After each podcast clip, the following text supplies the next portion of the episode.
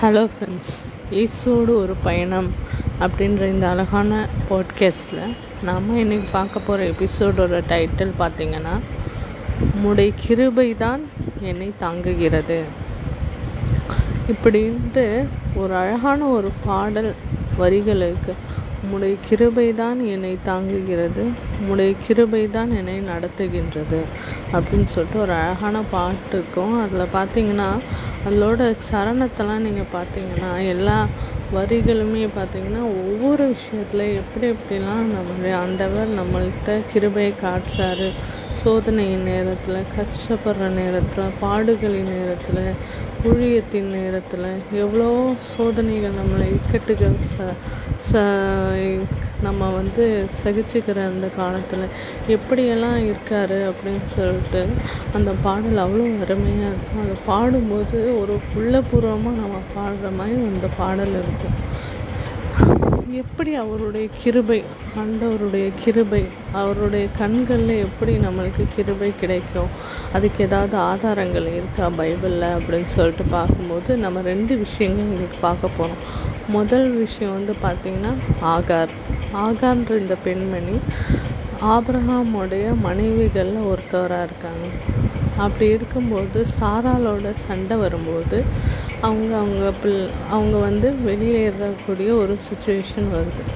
அந்த சமயத்தில் அவங்க வெளியில் வரும்போது அந்த பாலைவனத்துலேயும் அவங்க தண்ணீர் இல்லாமல் தவிச்ச சமயத்தில் அந்த பாலைவனத்துலேயும் நீரூற்று உண்டாக்கி ஆண்டவர் வந்து நீரூற்று உண்டாக்கி அவங்களுடைய தாகத்தை தணிச்சிருக்காரு. அப்போ ஆண்டவருக்கு அவங்க வந்து சொன்ன விஷயம் என்னன்னு பார்த்தீங்கன்னா என்னை காண்கின்ற தேவன் அப்படின்னு சொல்லிட்டு சொல்கிறாங்க அப்போ பாருங்கள் ஆகாருக்கு அவருடைய அழுக்குறலை கேட்டு ஆண்டவருடைய கண்களில் ஒரு கிருபை கிடச்சிச்சு. ரெண்டாவதாக நம்ம பார்க்க போகிறது பர்த்திமேயோ அப்படின்னு சொல்கிற ஒரு மனுஷனை பற்றி தான் அவன் வந்து குருடனாக இருந்ததுனால அவங்க வந்து என்ன பண்ணார் அவர் வீதிகளில் அப்படி இருக்கும்போது நம்மளுக்கு இப்படி குருடாக இருக்கனால தான் நம்ம இப்படி இருக்கோம். இப்போ குருடாக இருந்தால் நீங்கள் பாருங்கள் நிறைய பேர் பார்த்திங்கன்னா ஒரு ஹேண்டிகேப்ஸாக இப்போ தான் இதாக இருக்காங்க முன்னெல்லாம் பார்த்திங்கன்னா அவங்க வந்து காசுக்காக பிச்சை எடுப்பாங்க. இல்லையா? அந்த மாதிரி ஒரு ரொம்ப இது அழுக்கப்படுகிற மாதிரி அவர் வந்து இருக்கார். அந்த சமயத்தில் அவர் வந்து இயேசு வந்து நோக்கி நம்ம கூப்பிட்டா நம்மளுடைய பார்வையை அவர் சரி பண்ண முடியும்.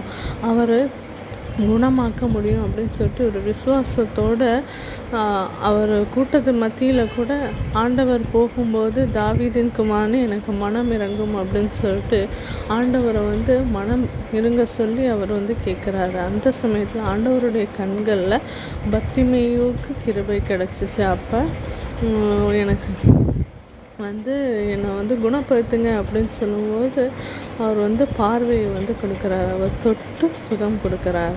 அப்போ பாருங்கள் ஆண்டவருடைய கண்களில் நம்மளுக்கு கிருபை கிடைக்கணும்னா அவருக்கு பிரியமாக நடக்கணும். அவர் நம்மளுக்கு இதெல்லாம் செஞ்சிருவார் அப்படின்னு சொல்லிட்டு நல்ல விசுவாசம் வேணும். நம்ம வந்து பாதி மனசோட ஆண்டவர்கிட்ட வந்து எந்த விஷயமும் கேட்கக்கூடாது. நம்ம கேட்கும்போது ஆண்டவரே எனக்கு வந்து இந்த விஷயம் நடக்கணும் அப்படின்னு சொல்லிட்டு நம்ம கேட்கணும். கேட்கும்போது அது ஃபுல் விசுவாசத்தோடு அதாவது முழுசான விசுவாசத்தோடு நம்ம கேட்கணும். அவர்கிட்ட கேட்கும்போது அந்த விசுவாசம் வந்து நம்மளுக்கு வந்து ஒரு விஷயத்தை வந்து நம்ம அடைய செய்யும் ஆண்டவரை நீங்கள் செஞ்சு தான் ஆகணும் அப்படின்னு சொல்லிட்டு அவரை விடாமல் நம்ம பற்றி பிடிக்கும்போது ஆண்டவர் நம்மளுக்கு செய்யறதுக்கு வல்லவராக இருக்கார்.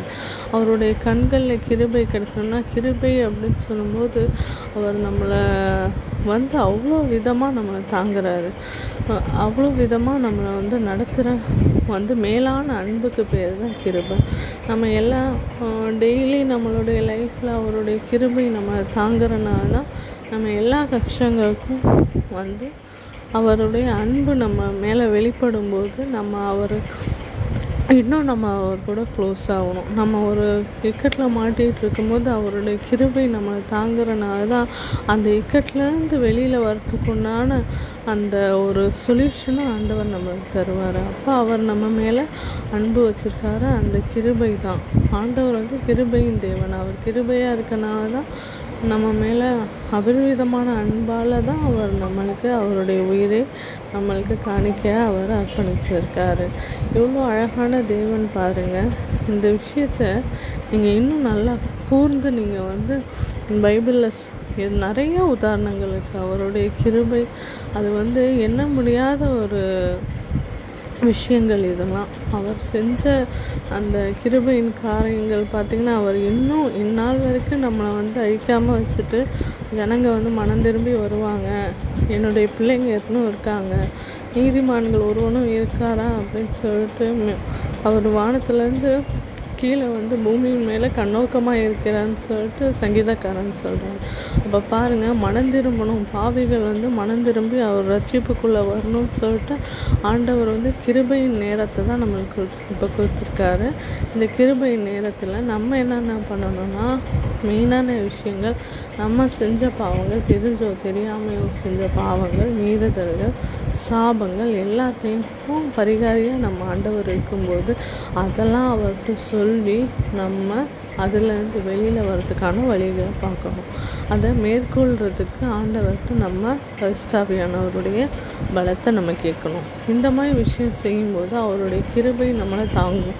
அவர் கிருபை நம்மளை வழிநடத்தும். எல்லா சோதனையிலையும் நம்ம வெற்றி காண்றதுக்கு ஆண்டவர் நம்ம கூடவே இருப்பார். இதை நீங்கள் முழு மனசோட நம்புங்க ஃப்ரெண்ட்ஸ் கண்டிப்பாக ஆண்டவர் நம்மளுக்கு அவருடைய கண்களில் நம்மளுக்கு கிருபை கிடைக்கும். இன்னொரு ஒரு அழகான டாப்பிக்கோட உங்களை வந்து சந்திக்கிறேன் friends until bye take care